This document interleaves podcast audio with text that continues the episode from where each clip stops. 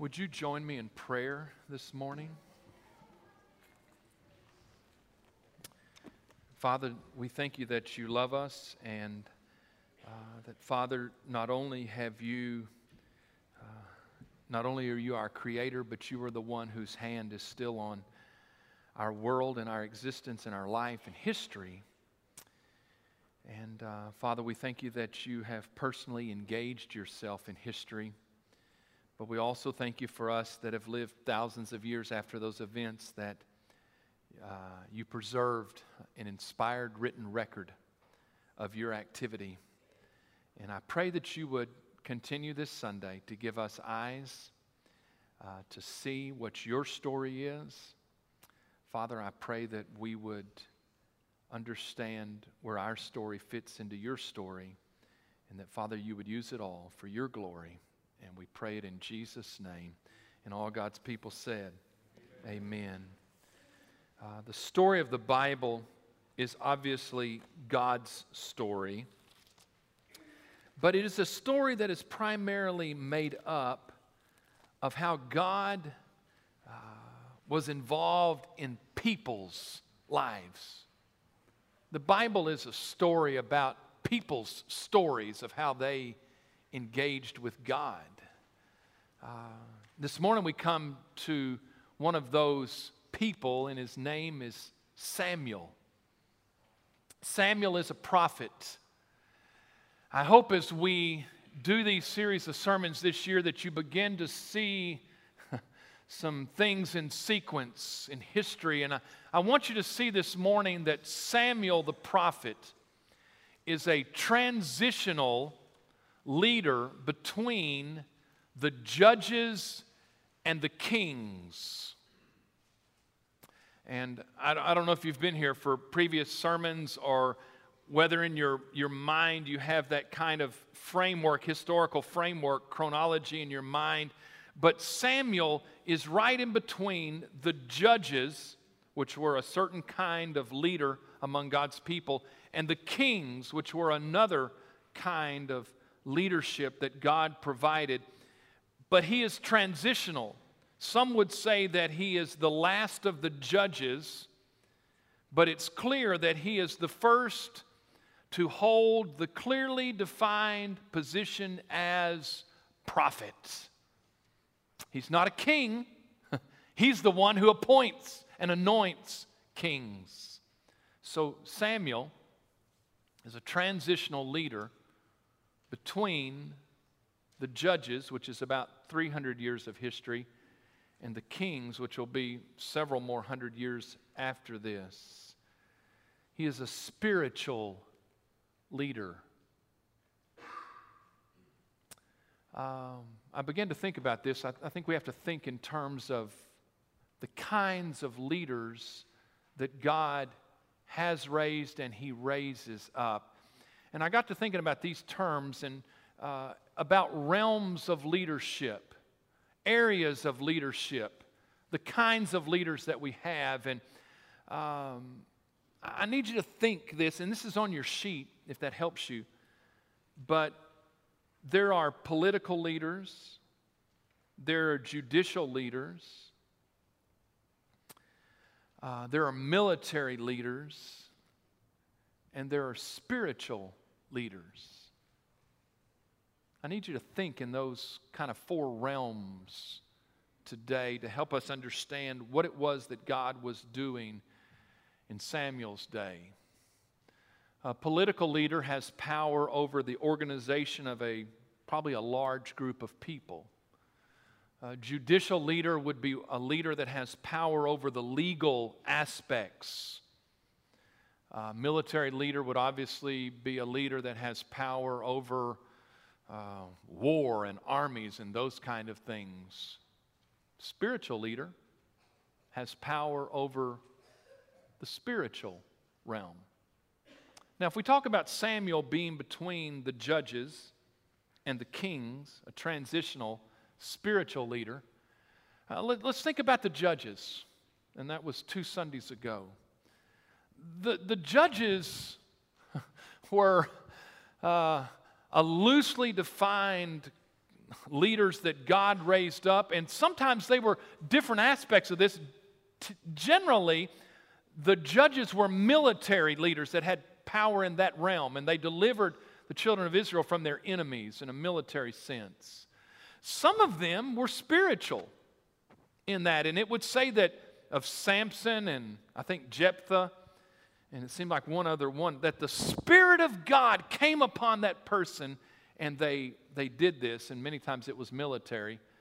There is a sense, at least for Deborah, that she was judicial in her leadership, um, and probably none of them in this great sense of being a political leader because the 12 tribes of Israel were a loose confederacy at that time that didn't have a lot of political structure. Hmm. Now, just, we're going to talk about Samuel, but if we fast forward the story to the time of the judges, I'm, I'm sorry, the kings, the kings become political leaders primarily that have control over the judicial, the military, and hopefully the spiritual. Now, I don't know. I don't know if any, any of this is helping you, um, but there is a transition here. What I want you to see today that the transitional figure, Samuel, as the prophet, fits that fourth category. He is a spiritual leader. But here's the key as a spiritual leader, he has influence and control over all the other realms the political, the judicial, and the military. Uh, the prophets, and Samuel being the first of those, were spiritual leaders through whom God spoke. God not only spoke to them, but more importantly, God spoke through them. They were the spokesmen of God. God spoke to them, and they delivered hopefully faithfully, the message that God had given them. Hmm. Um, if we think back to the time of Moses, it's interesting. I don't have time to kind of delve into this thought, but Moses was all of these realms of leadership. Moses was political in his organization, judicial in dealing with the law, he was military, but he was also a spiritual leader. And to say that Samuel is the first of the prophets is. Uh, we also need to acknowledge that there was prophetic activity before Samuel, but if you're talking about a well defined position or office, Samuel is the first one that holds that. He is known as the prophet, the spiritual leader over all the people. And to say he's a spiritual leader means that he influences the other, but he's not the king, he's not the judge, he is the prophet of God whom God speaks to and through. It is interesting if we went back to the, to the time of, of Moses, when Moses says to God at the burning bush, I am not eloquent of, of speech. I cannot do what you want me to do. He says, Well, your brother Aaron will be your spokesman. And it is interesting in Exodus 7 1, it, God says to Moses, You will be like God, and Aaron will be your prophet, he will speak for you. I'm thinking, wow, that's kind of an interesting thought. Moses, just like I am God and I speak through the prophet to the people, Moses, you will be like God, Aaron will be your prophet, and he will be your spokesman. Aaron did not decide what he would say to Pharaoh. Moses told Aaron what he would then say to Pharaoh. Does that make sense? There was a chain uh, a sequence there. The other interesting aspect about the prophets is there is a connection in the scripture that the prophets were empowered by the Spirit of God. The Spirit. That's why they are spiritual leaders because their power is not political primarily, it is not judicial, it is not military. It is a spiritual power because God is spirit and he deals with us in the spiritual realm. There is this interesting story in Numbers chapter 11, and I promise you we will get to Samuel. But I want you to lay this groundwork so you understand what God is doing through Samuel, where it fits in the story this story in Numbers 11 of the time of Moses that Moses begins to play to, to complain to God and say, The task that you have given me in dealing with these people is too much. I said it in that tone of voice. I don't, I don't know that Moses. It was probably more of a whine, like, God, I don't really think I can't do this anymore. God says, Okay. He said, This is what I want you to do. This, you can read this in Numbers chapter 11. God said, I want you to select 70 men. In fact, this is where the Sanhedrin comes from. Whoop, don't have time for that this morning either. 70 men. And God says to Moses, I want you to bring them with you to the tabernacle. Now, normally, Moses went to the tabernacle and he dealt with God. This day, God says, Bring those 70 to the tabernacle and we're going to have a little come to Jesus time. And what, what it records in Numbers 11 is that when they got to that place, the Spirit of God came upon them, the 70. Well, actually, there's a little side note. There was just 68 of them there. I'll tell you that in just a minute. But all the men that were part of that list, the Spirit of God comes upon them, and the scripture says, and they prophesied that day. Then a little historical note and they never did that again. they did it that day. The Spirit of God came upon them in the tabernacle. And uh, there's this messenger that comes to Moses and says, Hey, man, I, th- these guys are like, I think their names are like Eldad and Medad. I don't I'm, I'm not making this up. Check me. I'm pretty sure Eldad and Me Dad. I mean, if you had twins, boys, I wouldn't name them Eldad and Me Dad. But anyhow, but this goes, hey, there's two guys in the camp and they're prophesying. What do we do about that? And Moses explains that those were part of the 70, but they hadn't made it to the tabernacle, but God's Spirit fell upon them and they prophesied. And Moses makes this statement. He said, Oh, that all of God's people were his prophets, and he would pour out his Spirit on all of them they, were, they prophesied because the Spirit came upon them. And so in the scripture, there is this connection between the Spirit of God and the prophets. The prophets were the spiritual leaders that God had anointed by His Spirit to speak the words of God. Now, we're looking big picture here. And so sometimes in my sermon preparation, I go, why? Why is there a Samuel? And why is it in the years after Samuel there's other prophets, there's spiritual leaders, not the king, not the priest. No, there is this guy. And sometimes there are prophetesses. But there is this prophet that is this spiritual spokesman for God. Why? would God have that in his scheme of leadership among his people? And we're going to see this as the story unfolds. I mean, we're going to come to, um, you've got Samuel, I'm trying to think in order here. Nathan is the prophet in David's day. The prophet supersedes the king. Do you know how we know that? Because when David sins with Bathsheba, God sends the spokesman. Who trumps the king? The prophet of God. He speaks for God. And particularly when the king is not being who he needs to be as the spiritual leader. Nathan, we're going to see Elijah, Elisha. Uh, those are what are called the um, former prophets they do not write books. And then we will see later the latter prophets, the writing prophets. Yeah, anyhow, we're going to get to those. And they're all going to fit in the historical record of the historical books. in the Old Testament, and we see those, the major prophets, the major writing prophets, the latter prophets who are the writing prophets, uh, become Isaiah, Jeremiah, Ezekiel, Daniel. And then you have the, the 12 minor prophets.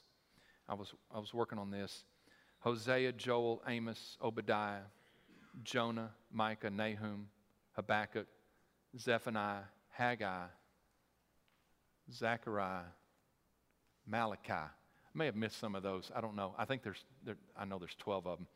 I may have said Zechariah twice or something. I don't know. Zephaniah, Zechariah. And they are the writing prophets. But all through the history, there is a prophet that speaks for God, and you say, why? Even once God, you set up the kingdom and there's a king and there's a military commander and there's priest over the, the judicial, the legal part of it. Why? Here it is. Because God's people are not like the other nations of the world, they are a spiritual kingdom. You cannot condense down the people of God to its politics, its, its legal system, and its military. That's what all the other nations of the world are. Uh uh-uh. uh No, you are my people. And more than anything else, you are, there has to be a spiritual dynamic to my people. It's not just about military, it's not just about legal, it's not about a political situation. There is something, there is a dimension, there is a dynamic that trumps all of that. In fact, if that does not work, the rest of it doesn't work. You are a spiritual people. And that's why God sets up the prophet above all else. He is the one whom God not only speaks to, but through to the people. The spiritual dynamic is essential and controls all other areas. Samuel is the first. Incredible story. Hannah Joy from 1 Samuel chapter 1. Samuel has a spiritual heritage. Hmm. His mama's name is Hannah. And what strikes me as you read the story starting in 1 Samuel 1 is in a day that was devoid of spiritual dynamic, God raises up a spiritual leader, and He does it through a godly mother who talked to God. One of the themes of Samuel's life is prayer. And I would contend today the reason God spoke to Samuel is because Samuel spoke to God. If you want to hear the vo- voice of God, be still and talk to God and allow Him to speak to you in your heart. Samuel's mother, Hannah, uh, was barren, had not had any children, and she goes, and you know, probably know the story that she goes to the temple. I'm sorry, to the tabernacle where Eli is the priest. And uh, she begins to pray. Hmm. Eli does not understand what she's doing. Um, but in time, assures her that God will hear her prayers, her fervent prayers, and will give him a child. And Hannah makes a promise that if God will give her a child, that she will give that child to God. Now, I always joke about this story, particularly at the end of a service when I say, please pick up your children. That was a one time deal. Do not drop off your kids at the church and say, I promised God that I would give this child. Now we want you to raise him. No, uh-uh, we're not raising your kids. Take your kids home. Don't pull a Samuel on us. I'm joking, sort of. Not really. Uh, but after Samuel is weaned, she takes that little boy and he becomes a servant in the tabernacle. In a day under Eli the priest ministry that was devoid of spiritual dynamic, here comes this boy, little boy, uh, with a spiritual heritage, but did not yet know God. I want to read the incredible story of his calling, of when God began to speak to him in 1 Samuel chapter 3. Really, our, our scriptures today fall from Samuel 1 to Samuel 8, and I'm going to read uh, sec- three different sections. But I, I want to read this story in, in length because it is so significant. Um, it says, Now the boy, Samuel, ministered to the Lord before Eli. And the word of the Lord was rare in those days. There was no widespread revelation. I want you to get the picture today under Eli's priesthood that they are doing the sacrifices. I guess they're teaching the law. They are practicing religion and the ritual, all of the religious practices, but it is devoid of spiritual dynamic God was not there. He did not speak. He did not make himself known. And in the midst of that, he makes himself known to a little boy whose heart was attuned to him. And it came to pass at that time, while Eli was lying down in his place, and when his eyes had begun to grow so dim that he could not see, and before the lamp of God went out in the tabernacle of the Lord, where the ark of God was, and while Samuel was lying down, that the Lord, all caps, that's Yahweh, the covenant God, that the Lord called Samuel, and he answered and said, Here am I. So he ran to Eli and said, Here I am, for you called me. And he, Eli, said, I did not call. Lie down again. And he went and lay down. Then the Lord called yet again, Samuel. So Samuel arose and went to Eli and said, Here I am, for you called me. He answered, I did not call, my son. Lie down again. Verse 7, parenthetical statement. Now Samuel did not yet know the Lord, nor was the word of the Lord yet revealed to him. Samuel is a little boy, and maybe he's a teenager by this time, a young boy he did not recognize the voice of God yet. And the Lord called Samuel again the third time, and he arose and went to Eli and said, Here I am, for you did call, you did call me. Then Eli perceived that the Lord had called the boy. Despite Eli's heart that was not right with God in his mind, he knew, at least logically, that it must be God who was calling this little boy. Therefore, Eli said to Samuel, Go, lie down, and it shall be if he calls you that you must say, Speak, Lord, for your servant hears. Which is a statement of submission. So Samuel went and lay down in his place. Now the Lord came and stood and called, as at other times, Samuel, Samuel. And Samuel answered, Speak, for your servant hears. It was a statement of submission to say, Whatever it is that you have to say, I will hear it. Then the Lord said to Samuel, Behold, I will do something in Israel at which both ears of everyone who hears it will tingle. In that day I will perform against Eli all that I have spoken concerning his house from beginning to end. For I have told him that I will judge his house forever for the iniquity which he knows, because his sons made themselves vile, and he did not restrain them.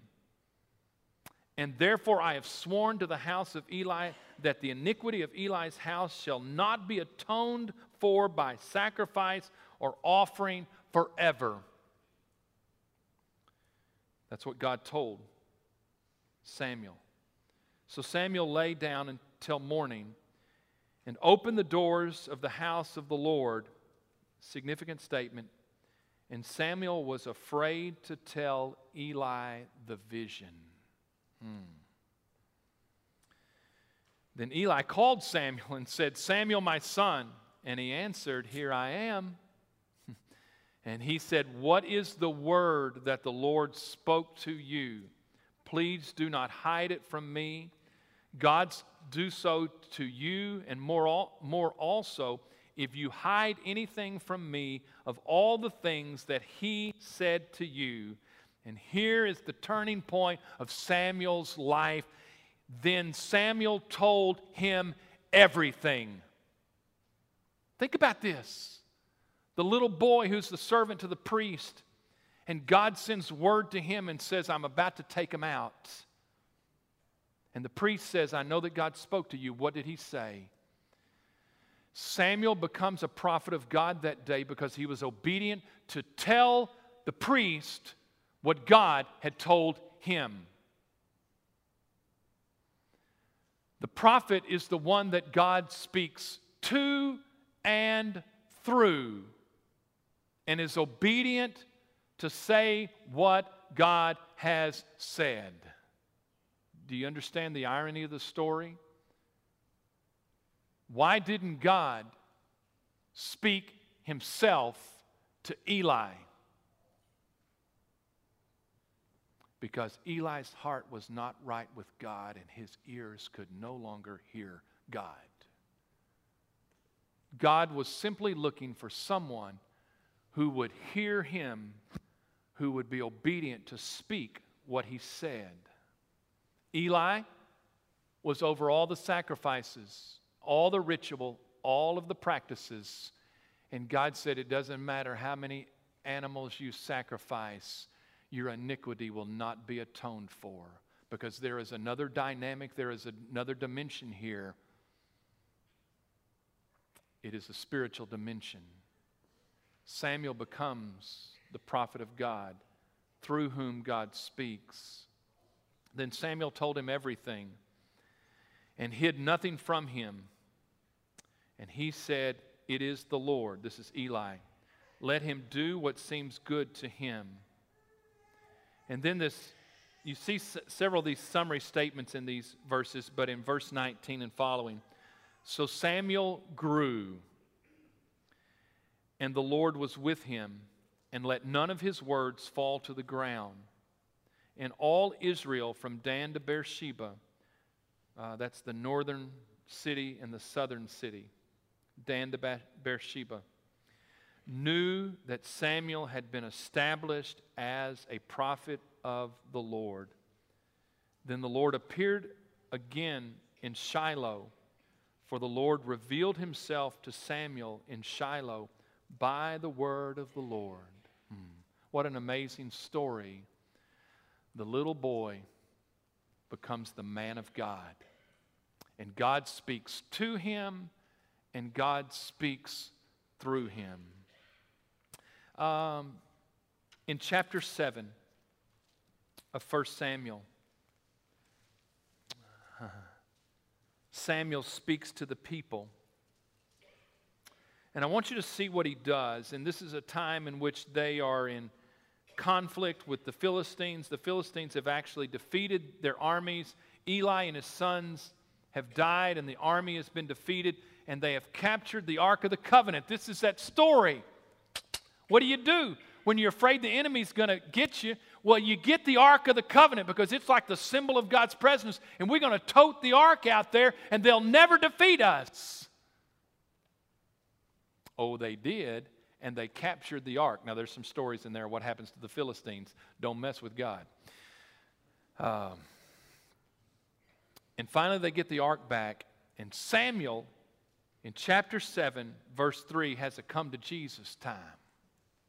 The prophets says in verse 3 Then Samuel spoke to all the house of Israel, saying, If you return to the Lord with all your hearts, then put away the foreign gods and the Ashtoreths the male and the female pagan gods, Baal and Ashtoreth. from among you. And prepare your hearts for the Lord and serve him only. And he will deliver you from the hand of the Philistines. So the children of Israel put away the Baals and the Ashtoreths and served the Lord only. And Samuel said, Gather all Israel to Mizpah, and I will pray to the Lord for you. Do you see the ministry of prayer there once again in Samuel's life?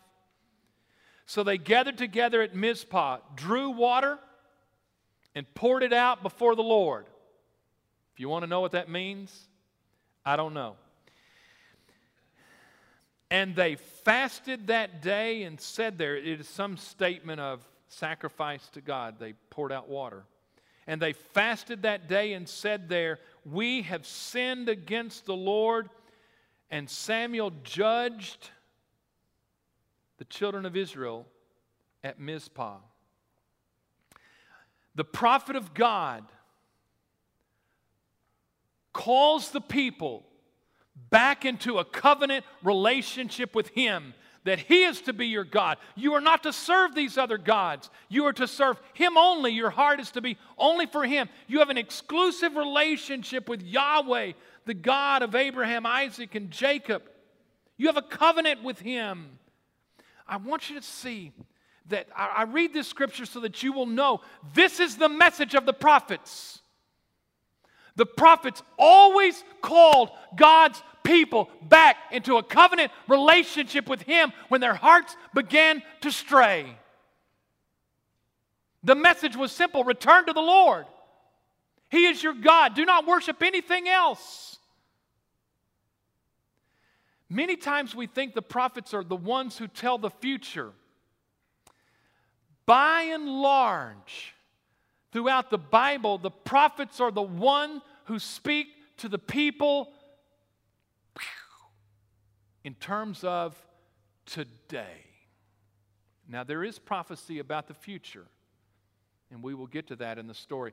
But by and large, the prophets speak to their day, and their message is this same message return to God. Your hearts have gotten away the spiritual leader comes in the midst in which their hearts have drifted from God, and he calls them back into that covenant relationship that you would love God with all your hearts, with all your soul, with all your mind, and with all your strength. That is the role of the prophet. At the end of chapter 7, there is one of these summary statements of what Samuel did as the prophet. It says in verse 15, And Samuel judged Israel all the days of his life. So, see, they're still using that term judged. So, he is the bridge, he is the transition from the time of the judges to the kings, which we're about to get to.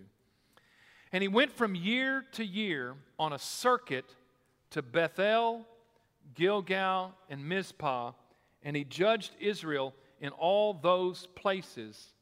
But he always returned to Ramah, for his home was there. There he judged Israel, and there he built an altar to the Lord. Um, not only do I want you to see the chronology of the Bible, I want you to get a sense of the geography of the Bible. Peyton, can we show the, the map? I know y'all love this. I know you don't let on like you love my maps, but I know you love my maps. And I know you probably can't even see this map. There's, there's a point I need to make here. Uh, right in the central part, in the, in the tribe of Ephraim, and down into Benjamin are these towns where Samuel not only lived, but did a circuit that he went from year to year. He did a circuit Bethel, Gilgal, Mizpah, and he lived in Ramah. Now, I don't know, I don't.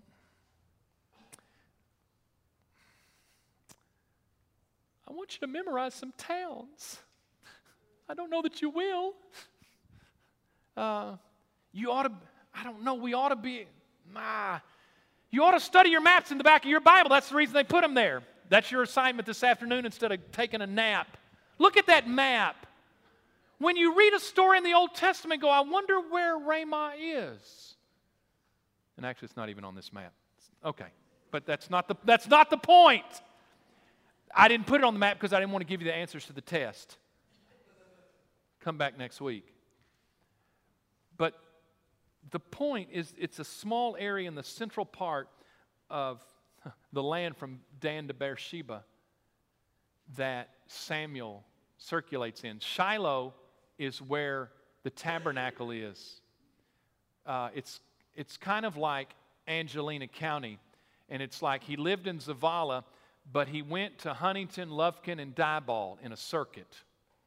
Just trying to make this real. I don't know. It was a small, it was, they were only miles apart. It wasn't far. One of the things it reminds me of is, is his ministry was at the very core, the very center of God's people. There is something else that is developing here that I need you to make a mental note of. The tribe of Ephraim becomes the predominant leader of the 12 tribes. Ephraim and Manasseh are the sons of Joseph, and they become tribes. Manasseh is the older, but Israel blesses Ephraim, the younger, uh, the end of Genesis. And Ephraim becomes one of the dominant tribes. The other reason is Joshua, who led them to conquer the land, was from Ephraim. Samuel is from Ephraim. Now, you see in your notes that he is a Levite because the Levites were given cities throughout the promised land, but he is a Levite who lives within the tribe of Ephraim. Ephraim comes to a place of leadership in these days because of Joshua and Samuel. And it'll, it will be something that will play out. It'll be several weeks before we get to it. Uh, but make a mental note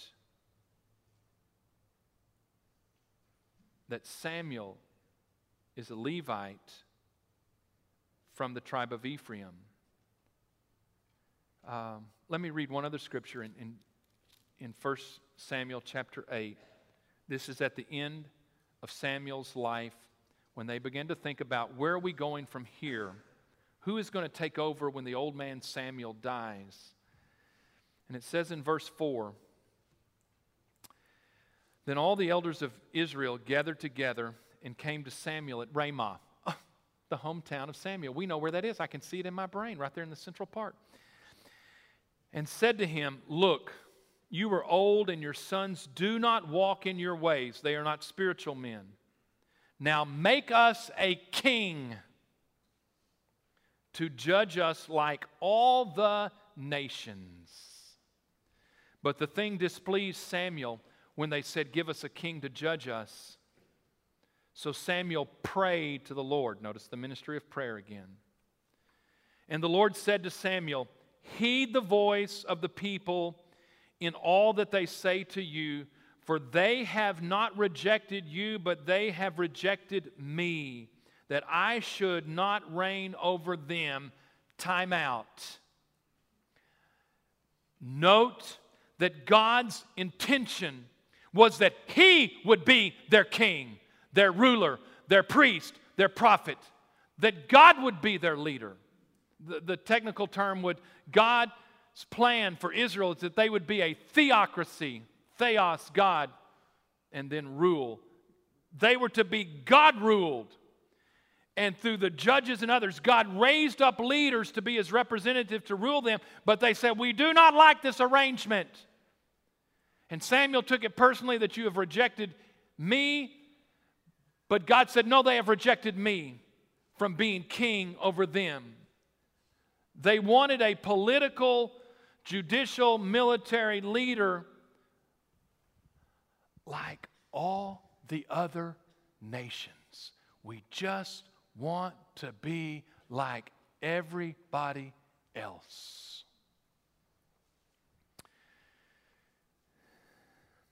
Verse 8 According to all the works which they have done since the day that I brought them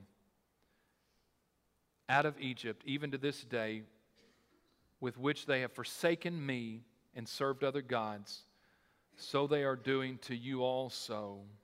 Now, therefore, heed their voice. However, you shall solemnly forewarn them and show them the behavior of the king who will reign over them. And Joshua does that. You just need to know if you have a king, this is the way he's going to behave. Because you've substituted God ruling over you for a man ruling over you. And then at the end of chapter 8, verse 19, nevertheless, the people refused to obey the voice of Samuel. And they said, No, but we will have a king over us, that we also may be like all the nations, and that our king may judge us and go out before us and fight our battles. Hmm. Political, judicial, military leader. And Samuel heard all the words of the people, and he repeated them in the hearing of the Lord. So the Lord said to Samuel, Heed their voice and make them a king. And Samuel said to the men of Israel, Every man go to his city. Next week, they will select, Samuel will select a king. Please understand that God designed us as his people to be ruled by him. That is his design for our life. If you have been chosen as a child of God, the reality is is you are not like other people. It's just like Israel was not like the other nations. You say, We want to do just what everybody else is doing. I want you to know there is a difference. If you are a child of God and He has chosen you, then the difference is there is a spiritual dynamic to your life that is different than the people that you live around that aren't followers of Christ. You cannot live your life like everyone else lives their life because you are different. You've been chosen. And it is the spiritual dynamic that is the difference.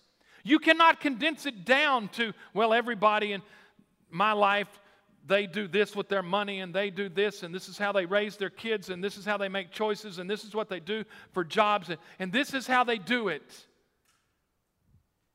It doesn't work because there is a dimension that trumps all those other dimensions. And it is the spiritual because God has put His Spirit inside of you. I want you to know that you cannot condense down your faith to religious practices and rules. There must be a spiritual dynamic to your faith. In Samuel's day, Eli practiced religion with the people, and God was not there. God was not in it. And that's the reason he brings the prophet that the Spirit of God has come upon. And I think many times in our Christian life, and maybe the longer we've been saved, somehow we begin to condense it down to certain religious practices of going to church, the routine of prayer, reading our Bible, certain rules that we live by. And there's something missing because there will always have to be a spiritual dynamic to our faith. When we fast forward the story, Jesus came. He died on the cross. He was raised from the dead. 40 days later, he ascends to the Father. 10 days later, remember what happened? God sends down his spirit. He pours out, is the phrase. Do you know who he poured out his spirit on? the prophets, the priests, the preachers, the apostles. no, he poured out his spirit on all flesh. If you are a child of God, God has given you his spirit.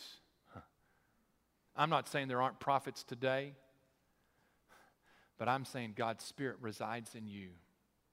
And your faith cannot be condensed down to religious practices and rules that you live by. There must be a spiritual dynamic just as God sent the message through the centuries, through the prophets, at times when their hearts had drifted away from Him.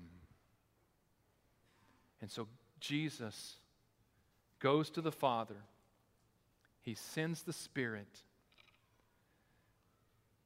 so that the Spirit can control every area of our lives. The spiritual dynamic trumps everything else. And everything else only works if there is a spiritual dimension. Hmm.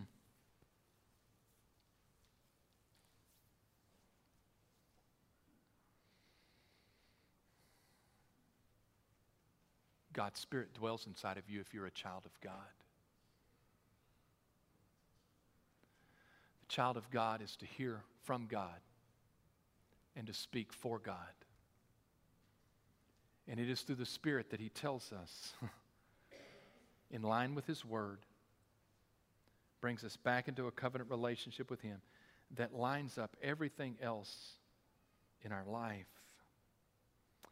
I would say to you, you go, wow, preacher.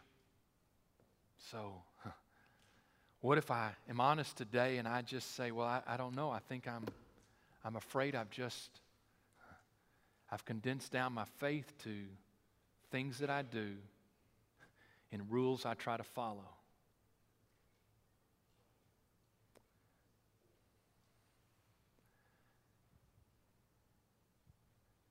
If you want God to speak to you, speak to God. And I would, it's, it's a simple answer. It's the only answer I have. You've got to set your heart before God and say, God, would you speak to me? And through your word, would you bring spiritual life to my spiritual life? Amen. Amen. If you would stand with me this morning. Father, today, we pray as we set our hearts before you that, Father, you would speak to us and that your Spirit would come upon us and move in us, and that you would bring us breath and life anew as we surrender our whole beings to you. so, Father, in this time, I pray that we would give ourselves to you. And I pray it in Jesus' name.